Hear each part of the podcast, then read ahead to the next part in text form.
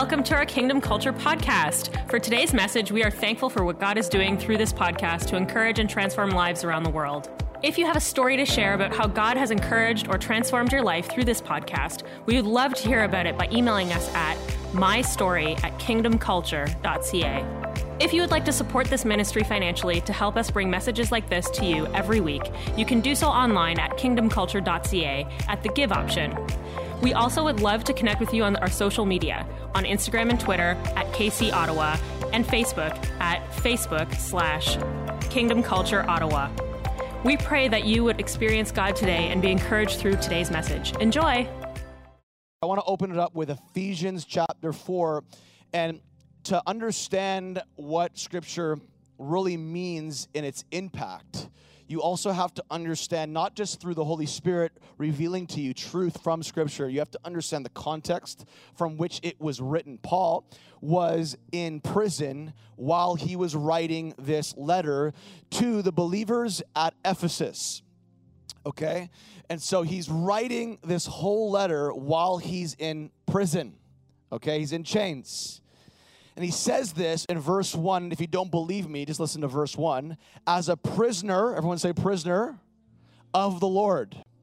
As a prisoner of the Lord, I urge you, this is out of the voice translation, live a life that is worthy of the calling he has graciously extended to you. Father, I pray that today we would get this that we would get this truth of what it looks like to live a life worthy of what's been given to us in Jesus' name. Everyone in this room has been given something. Whether or not you choose to live it out, walk it out is your choice. The only thing that you were ever predestined for is to know God. You have the choice to either send the RSVP back or keep it in your mailbox. You can show up at the wedding or not show up the wedding. The relationship has invited you in. God has invited you in, but you don't have to accept it. The beautiful thing about love is love never forces itself and changes free will. The one thing that's very hard to change is the heart. The trolls said it in the movie Frozen. The heart is not easily changed. It's true.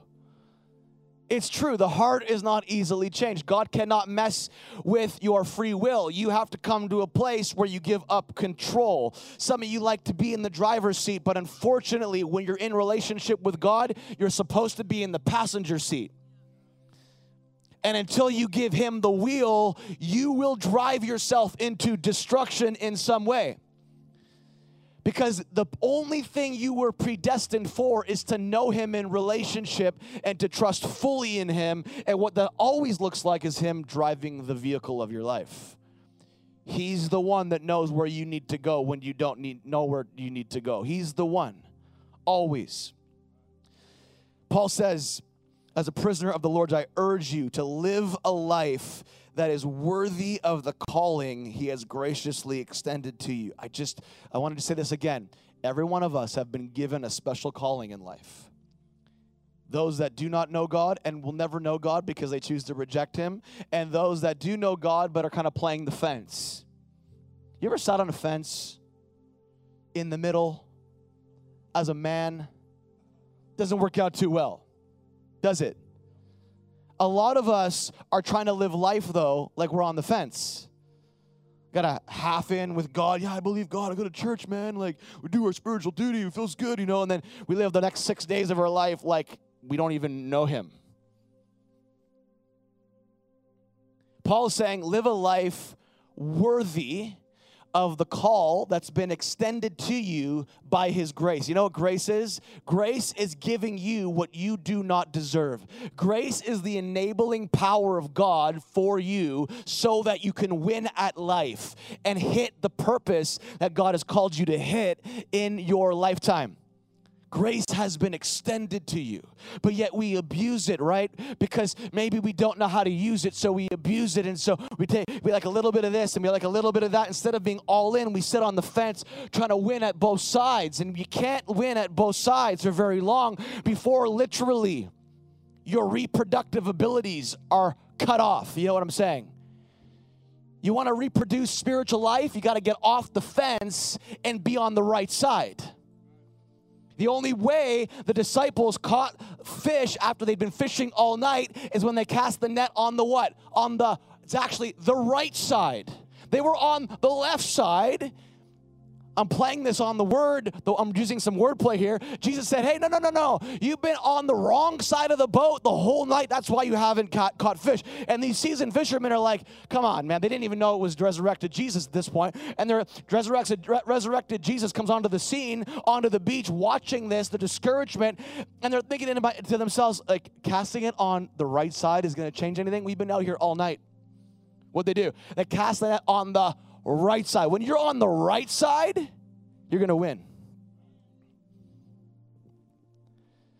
As a prisoner of the Lord, I urge you live a life worthy of the calling that has been graciously extended to you. How do we live a life worthy? Well, I'm going to break this down, but we start with this concept of we have to wear the real us like clothes. Write that down. We got to wear the real us, the real version of us, like we wear our clothes. There's a real version of you that might be still in your closet. There's a real version of you. The version of you that maybe you don't know yet is the version of you that's only discovered as you discover your relationship with Jesus. There's a real version of you that's hidden within the confines of the relationship with Jesus that until you lock into that, you never discover. That's the real you and you are called to live that out and wear it like a wardrobe everywhere you go. Let me show you. You're like, what do I mean? Let me show you in Colossians chapter 3, verse 1. I'm going to read a few verses to you, okay? So just track with me for a little bit and then we're going to we're going to break some stuff down. It says in Colossians 3, chapter 1, verse 1, therefore if you've been raised with Christ to a new life, okay? So that you've been changed sharing in his resurrection from the dead. In other words, you've shared in the new life that has come as a result of him raising from the dead, you've also raised from the dead things of your life. You are made new. You've raised with him. You have a new life. Keep seeking, Paul says, the things that are above where Christ is. Get a higher perspective. Seated at the right hand of God. Verse 2 Set your mind and keep focused habitually on the things above, the heavenly things, not the things that are on the earth, which only have temporal value. So get your head into the clouds. People always say stuff like, get your head out of the clouds. I want to get your head into the clouds. Because when you get your head into the clouds, your feet walk right. If your head's not in the clouds with Him, your feet will walk according to how you think you should walk, and you'll always lose. But when you get His perspective, your feet just follow His perspective. You get what I'm saying? It says in verse 3 For you died to this world, and your, listen to this, your new, your real life is hidden with Christ in God. That's all you need right there. Think about it your new and your real life. So your fake life you've lived for a long time. You didn't know God. That was your fake life. You had the fake ID. You got into all the clubs, you got into all the casinos before you were of age with the fake ID. That was your fake life. You access things you shouldn't have accessed. That was your fake life. You access things that you were never destined to access. That was your fake life. But God has this world that you were always destined to access once you discover your real life. Once you get your real identification card, now it gives you access to all the things that He really always wanted to give you that come as a result of the relationship. There's a kingdom. There is a kingdom, there is a domain, there is a realm in the spiritual world that is a, is a realm full of treasure spiritual treasure, treasure, things that you have no idea about that He wants to give to you, but you got to have your access card. And to have your access card, you got to be in relationship with Him because the real you is what gives you the access to what He's called you to access. And to discover the real you, you got to get into Him. He's got to get into you, and you got to get into Him. You got to get off the fence. So, where is the real you? Hidden.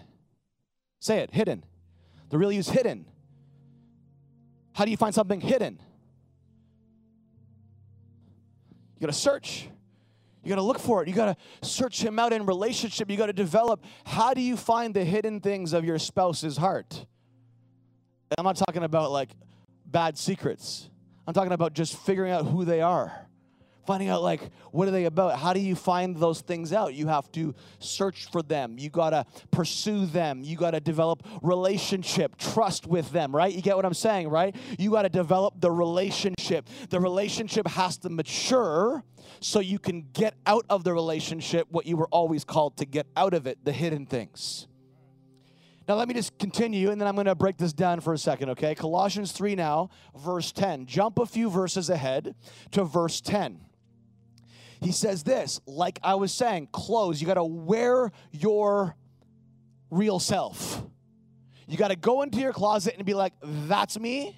What I was wearing yesterday wasn't me. So I'm going to go into my wardrobe and pull on put on the real me. Okay? It says here, put on your new nature. You got to put it on. You got to wear it. You got to choose to wear it. Put on your new nature. It says, and be renewed as you learn to know your Creator and become like Him. Put on your new nature and be renewed as you learn to know, because knowing is a process. You don't just know God. You meet God and get to know Him as you go after who He is.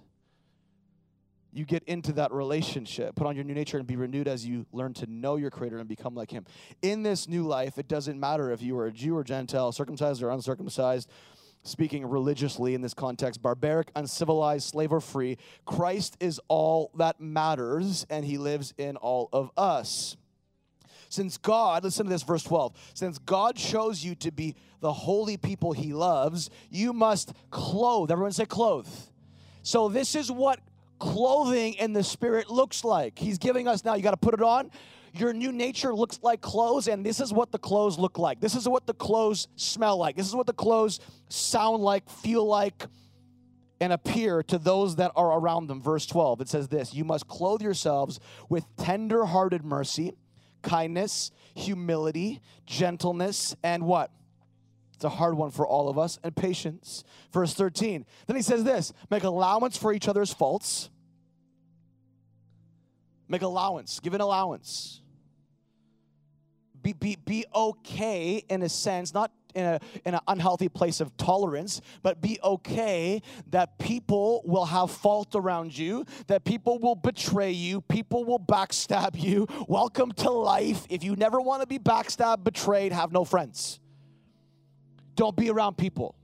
He's basically giving the introduction to what will be. Make allowance for each other's faults and forgive anyone who offends you. Some of us like to hold on to stuff. But let me just tell you, holding on to it, you think you're punishing them, but you're actually drinking the poison yourself. When you hold on to offense, you think you're like, I'm going to show them, I'm going to hold on to it, because subconsciously you do. And it doesn't matter what you say in this room. Everyone who holds on to an offense is doing it hoping that people are going to know that they're trying to punish. But really, you're punishing yourself. You're drinking the poison every day. He says, Forgive anyone who offends you. Remember, the Lord forgave you. Why do you forgive? Because you've been forgiven.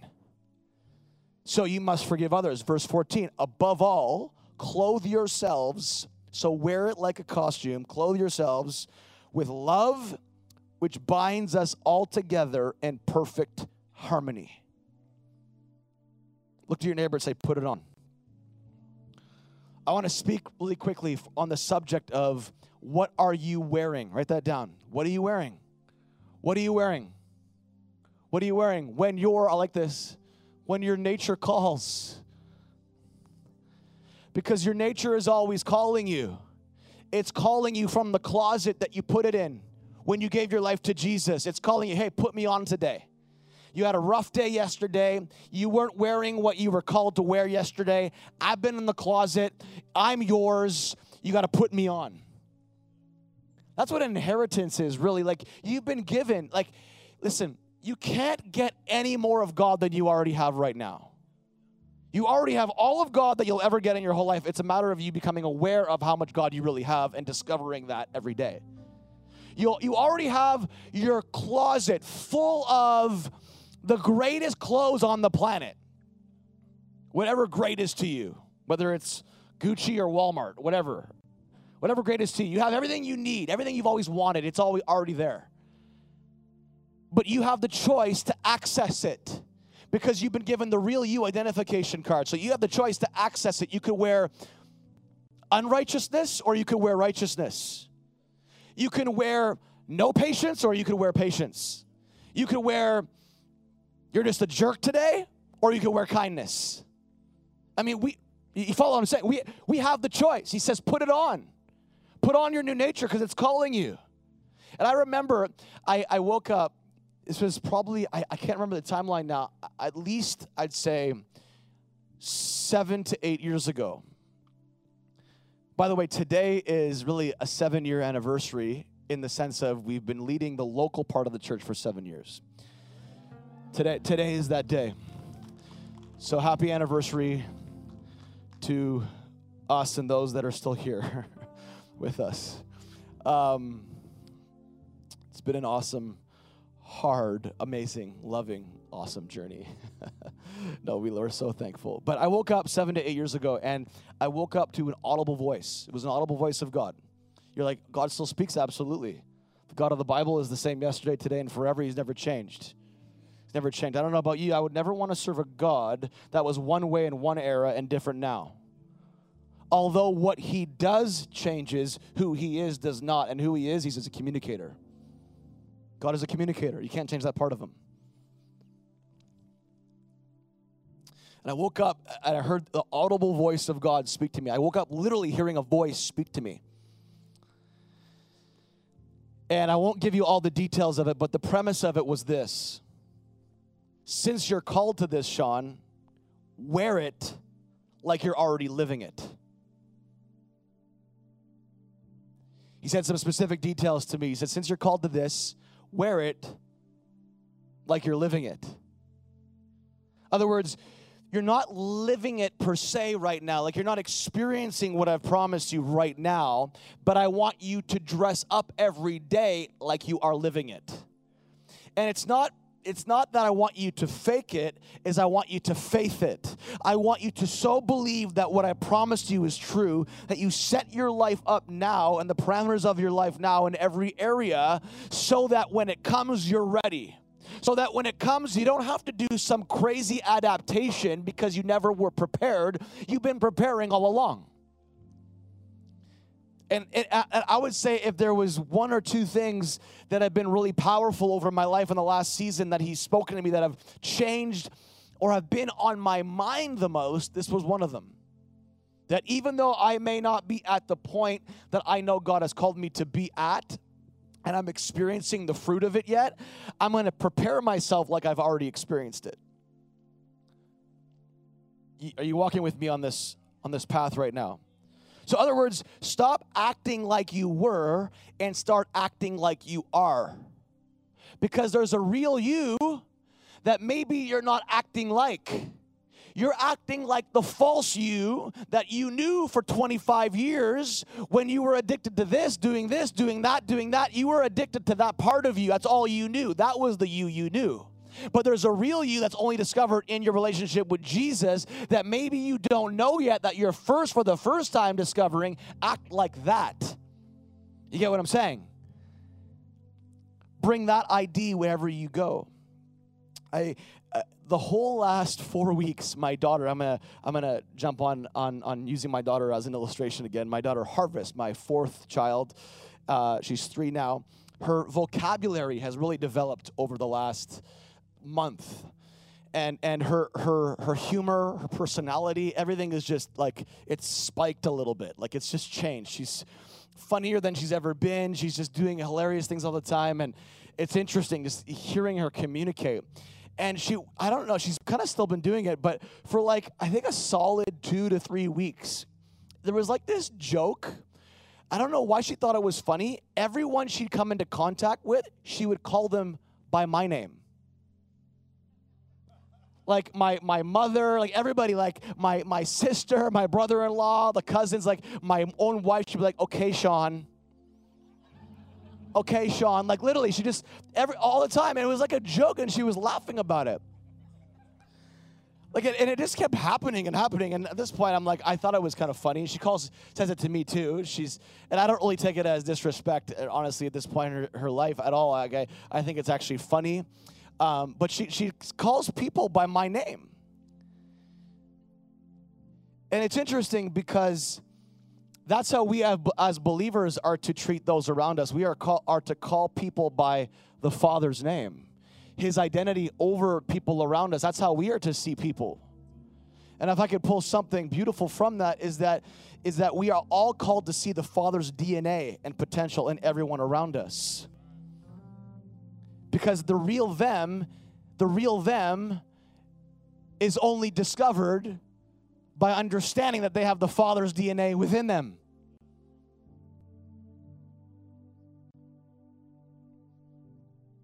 You know, there's been studies that have been done that what we wear, like the clothes that we wear, actually affects our performance.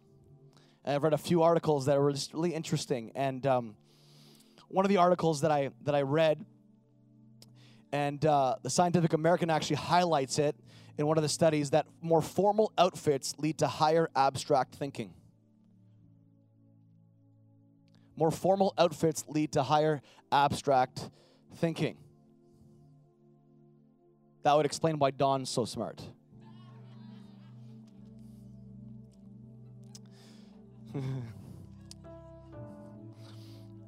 More formal outfits lead to higher abstract thinking. That wearing, listen to this, a lab coat like a doctor can make you focus better. And that wearing the color red leads athletes to lift a heavier amount of weight as opposed to wearing the color blue. I mean, this is science. There's different things that, that represent like how color affects how we feel, and we know that. We don't have to argue about that. It's it's it's truth. Branding, marketing. You study uh, marketing and, and and branding. The branding experts out there will tell you certain colors are better to use than other colors, and color does have an effect. But even what you wear has an effect on how you live. And I want to connect this because every time that we live out Colossians three and put on our nature every day by faith, we choose to act by the real us, not by the old us. It affects how we live. It affects how we think. It affects how we do what we are called to do. How many closets in here are full? Like, no, anybody have any full closets? i have be way more hands than that. How many closets are empty? Like, you only have one pair of clothes or what? Maybe you don't have a closet, you have a drawer. How many drawers are full? Okay, okay. But the reality of it is, I mean, how many and, and I'm sure there are, are people that are min- minimalists here, but I'd say like probably 60% of you probably don't wear a lot of what you have in your closet. Maybe because of weight fluctuation or whatever, you, you keep them as backup. I don't know. Um, I don't know what the situation is for you, but a lot of us don't wear half of what's in our closet. And it's kind of like our spiritual life. We don't put on what's in our closet waiting for us to put on. We don't put on kindness. We don't put on gentleness. We don't put on patience. We put on just whatever and expect to go throughout our day managing within our own effort instead of relying on His grace that is connected to us living out His calling in our life. I want to give you three simple things that our nature is calling us to do. Write these things down if you can. I want to give us three simple things that our nature is calling us to do and live out in our lives. Number one, write this down live like we're called.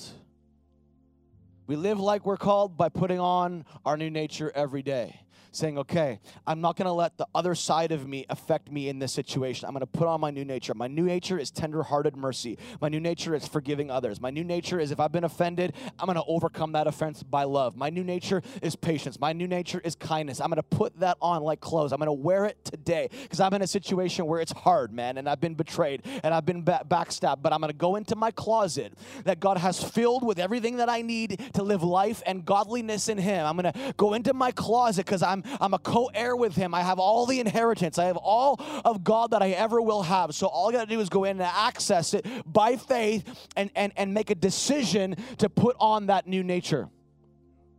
I'm going to live like I've been called. It says in verse 12, since God chose you to be holy, the holy people he loves, you must clothe yourselves with tenderhearted mercy, kindness, humility, gentleness, and patience. Making allowance for each other's faults, and forgive anyone who offends you. Remember, the Lord forgave you, so you must forgive others. I'm going to put on all these things in my finances, my marriage, my family, my job, in my neighborhood, my personality, uh, uh, within my personal life. And, and, and maybe we have all these excuses like as to why we shouldn't have to put this on, why we shouldn't have to wear it, why we, we could just, it's okay to be bitter. It's okay to, to be judgmental. It's okay to hold a grudge. It's okay to, to, to, to, you know, blame everybody else for our problems. It's okay. Maybe we have an amazing reason no matter how amazing your reason is, you're just hurting yourself in the end. You're just hurting yourself in the end. Something that I, I, I battle all the time, some one of my struggles is feeling like I'm failing as a leader, failing as a husband, failing as a father. It's something that I battle with all the time.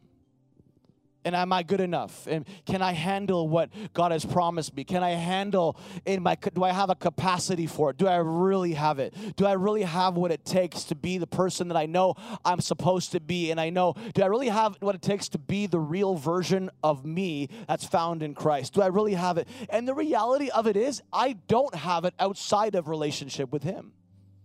It's only by his grace that's going to give me what I need to do that and live that out. But it's a battle, and I have to choose to go into the closet of success when I feel like a failure. I have to choose to go into the closet and then come out of the closet strong, victorious, not as a victim, not as a I suck, oh, parent fail, hashtag I did it again. Because I, I don't know about you, but I feel the spirit of Britney Spears on me all the time. Oops, I did it again said the wrong thing to my kids, didn't give them enough time, said the wrong thing to my wife, didn't give her whatever. And I, I play this in my mind. Anybody feel this? Am I the only one? Am I the only messed up person in the room? But I have to choose to put it on every day. Let's go back to our original, our original um, uh, verse that I opened up with out of Ephesians 4. Can we do that quickly? Go to back to Ephesians 4, verse 1. As a prisoner of the Lord, I urge you, live a life that is worthy of the calling he has graciously extended to you. This word for live a life means to walk around to come full circle. Walk around like a circuit until you get it. To live a life worthy is to put this on in your everyday walk, in your lifestyle all the time. It's not just at home, it's not living a life worthy when you're in church, when you're in certain environments. No, it's in life as you walk throughout life, full circle as you walk throughout life in a circuit that you are living like you've got it, like you're living like you've owned it. You're living like you actually have the inheritance, you're wearing the outfit, you're representing, like not just being being a police officer, but wearing the uniform and actually policing the people. That's what you're called to do. It would be a lot of Christians walk around like with the police uniform and act like they got no authority.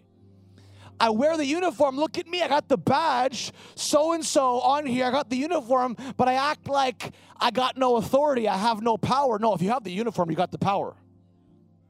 If you have the uniform, you got the you got the authority. Do something. Do something with what you've got. It's been given to you. The wardrobe has been given to you. The police outfit is in your closet. So wear it and then act according to what you're wearing. Act according to your nature. You get what I'm saying? Put it on like clothes every day because your nature is calling you. Wear me, put me on. Come on, come on. I'm the real you. I'm the real version of you. Don't let shame, guilt, condemnation tell you you're something that you're not. You're a bad father. You're a horrible leader. You're a horrible mother. You're a horrible worker. You're always going to fail. You're never going to succeed. You're never going to prosper. You're always going to struggle financially. You're always going to be in debt. You're always going to be addicted. That's the old you. The real you is saying you are victorious. You are the righteousness of God in Christ. You will win. You will succeed. That's what your closet is saying. You know why? That's what your nature is saying. The real nature within you is saying you're going to win. You're called to win. He says, live a life that is what? Worthy. That word for worthy literally means to have a worth by living it out, walking it out that actually matches the value. Okay, so God has spoken to you. I'm going to use this language because people understand it. God has spoken to you and says and, and says to us, we have a billion dollar price tag on our lives. But we act and live like we have $10 in our pocket and that's all we have.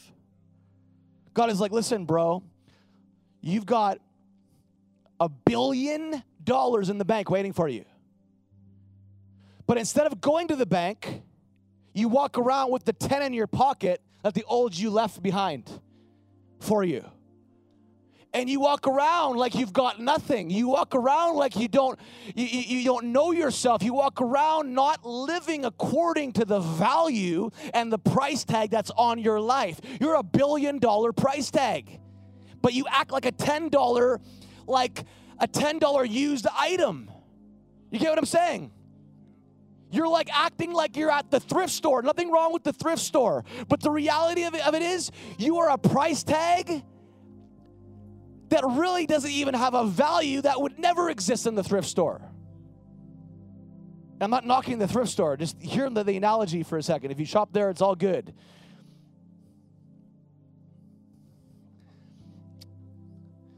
You got a billion dollar price tag on you. Live worthy.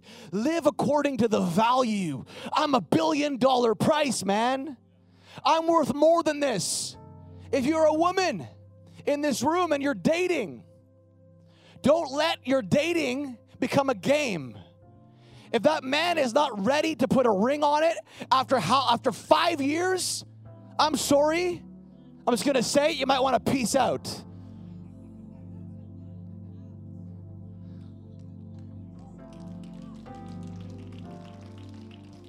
Act according to your value. You are worth more than you think.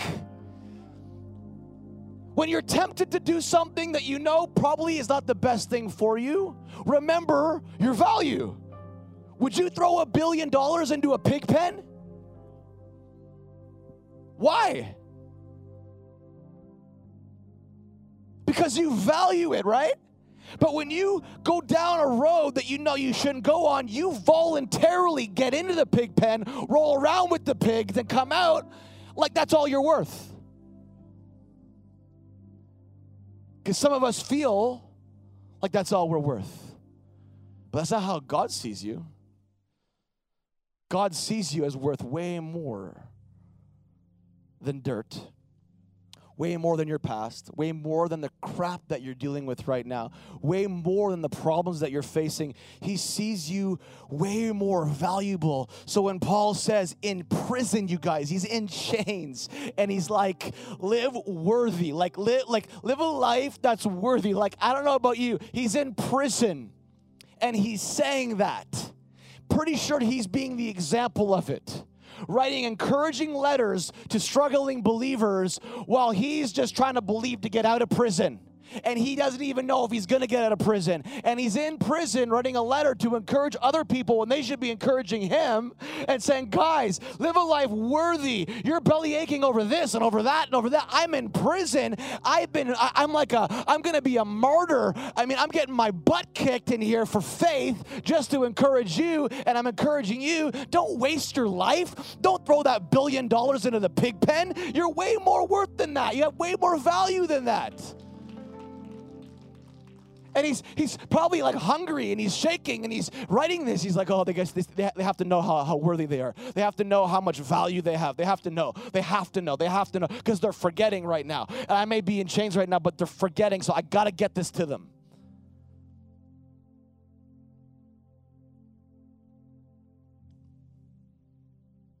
You're worth more than you think because you're called. He says, live a life that is worthy of the calling.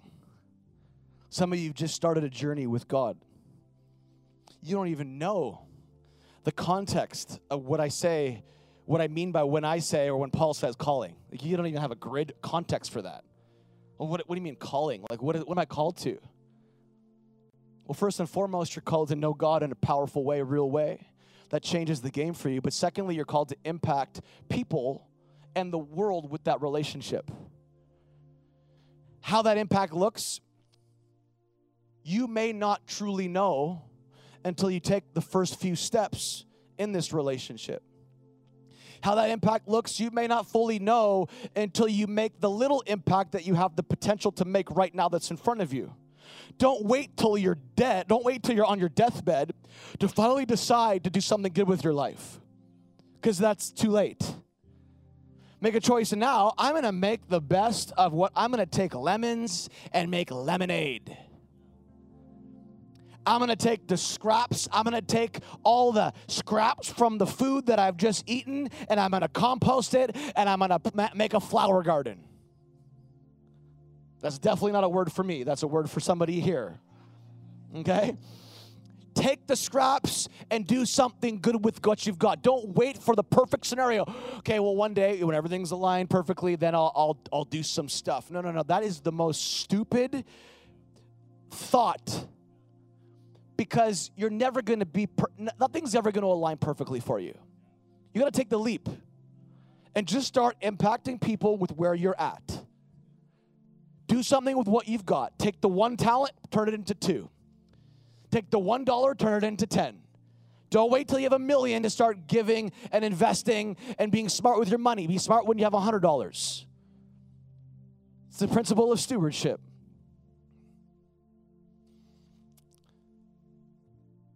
You're called to do incredible things. You're called to make an incredible impact in this life. And you're called to live a life worthy of that calling in your everyday, according to the value that's been placed on you. Number two, write this down love like we're called. We are called to love like we are called. I mentioned in our team rally this morning in our supernatural leadership training that we do at 855, which all of you are welcome to come. I'd encourage you, leadership training. I mentioned how uh, uh, an author out of the South, pastor of a big church in the South, wrote this book called Love Like You've Never Been Hurt. Love like you've never been hurt. One of the ways that we are called to manifest our new nature is to love like we are called to love, which is to love like we've never been hurt. To love even though we've been betrayed, even though our trust has been broken, we are called to love. To love those that don't like you, to love those that love you, but to love those that are coming against you, to love in all capacities. And sometimes what ends up happening that stops our ability to love is our struggle with comparing ourselves with others. We think we should be at a different place, a better place. And so often, even whether you realize it or not, comparison actually holds our love. It holds our love from loving ourselves because when you compare yourself against another, you stop loving yourself as who you are because you're comparing yourself with somebody how somebody else is, and as a result, you can't love those around you. One of the two greatest commandments that summed up everything was love God with everything and love your neighbor as your what? Self. You can't love your neighbor if you don't love yourself. And when you compare yourself with others, you stop loving yourself. I should be this, I should be that, I should be here, I should be over there. And when you start looking at others, I want to get to a place, I don't know about you, where I don't care about how green your grass is. And I'm not there. Probably because I'm actually inspired about how some people keep the grass so green, and I try so hard, it doesn't work out for me. I don't care how, but I want to get to a place where I don't care about how gr- green your grass is. I don't know about you, because when I do, when I start comparing myself or what I have with what you have and vice versa, I stop loving myself according to the value that's on me, and I place all that expectation on the value on you, and then I stop loving you as a result. You become my bitter cup. When people start becoming your bitter cup, it's because you've been comparing yourself with the wrong person. The only person you should ever compare yourself to is one person. It's one name, and his name is Jesus. He is the model, he is the prototype, he is the cornerstone, he is the, the stone that every other stone that builds a building is set in reference to. He's the only one you need to compare yourself and go back to.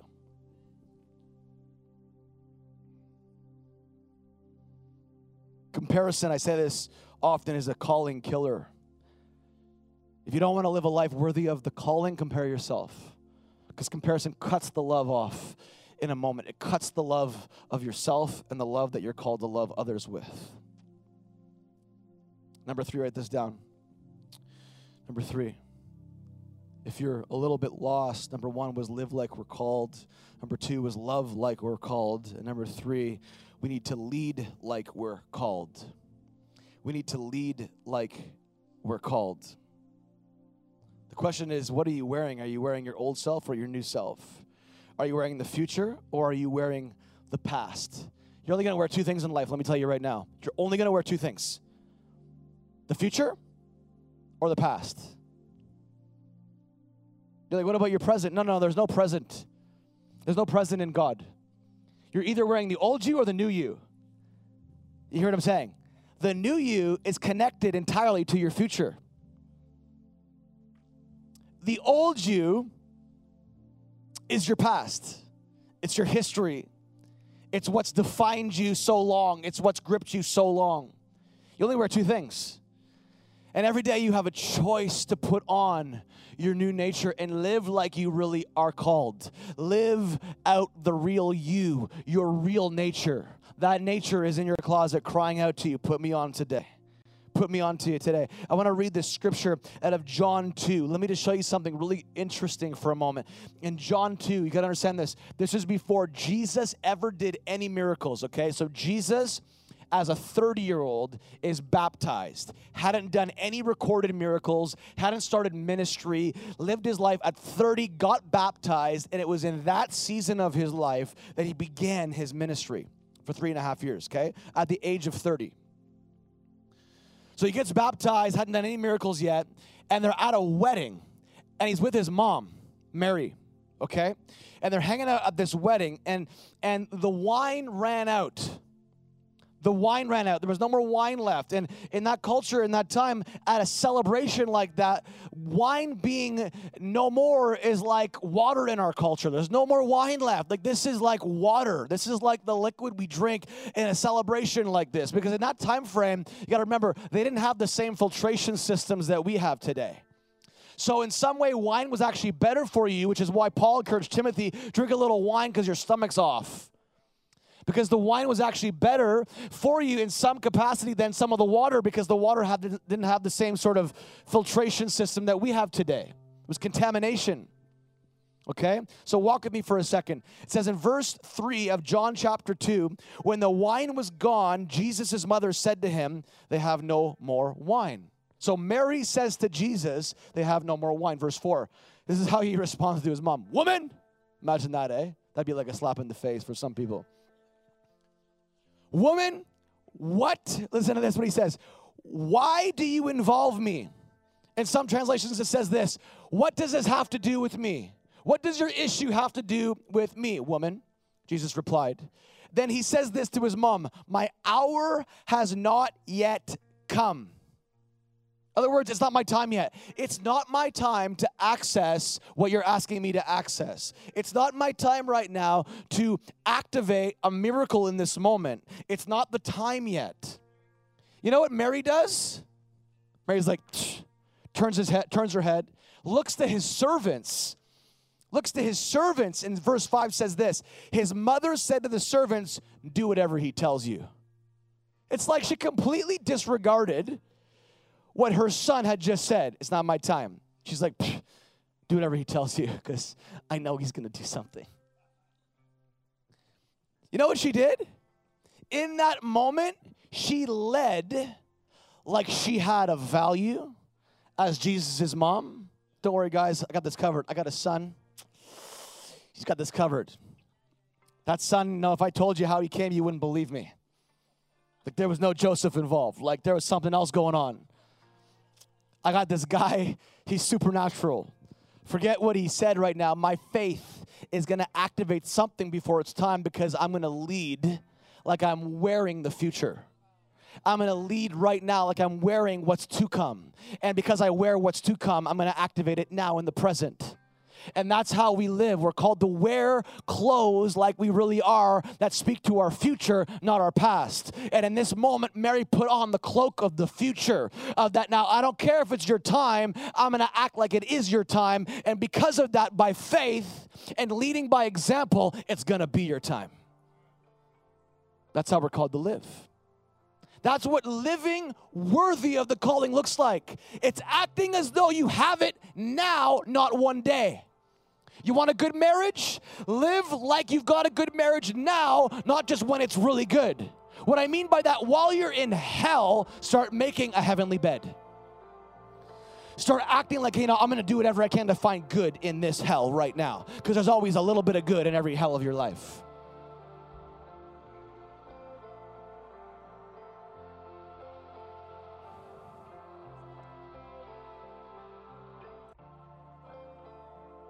Lead like we're called. I think everybody in Scripture, if you study the Scripture, everyone had a piece of this. From Moses, who couldn't talk as a stutterer, from Noah, who was considered a drunk, who actually saved and restarted, was a part of restarting hum- like humanity. Every great hero that we see mentioned in Hebrews chapter 11 had to live like this, had to live and lead like this that in the midst of their deficiency or their inefficiency or their lack of resourcefulness, they just chose to lean in and trust God when it made no sense. They lived according to the value that was on their life.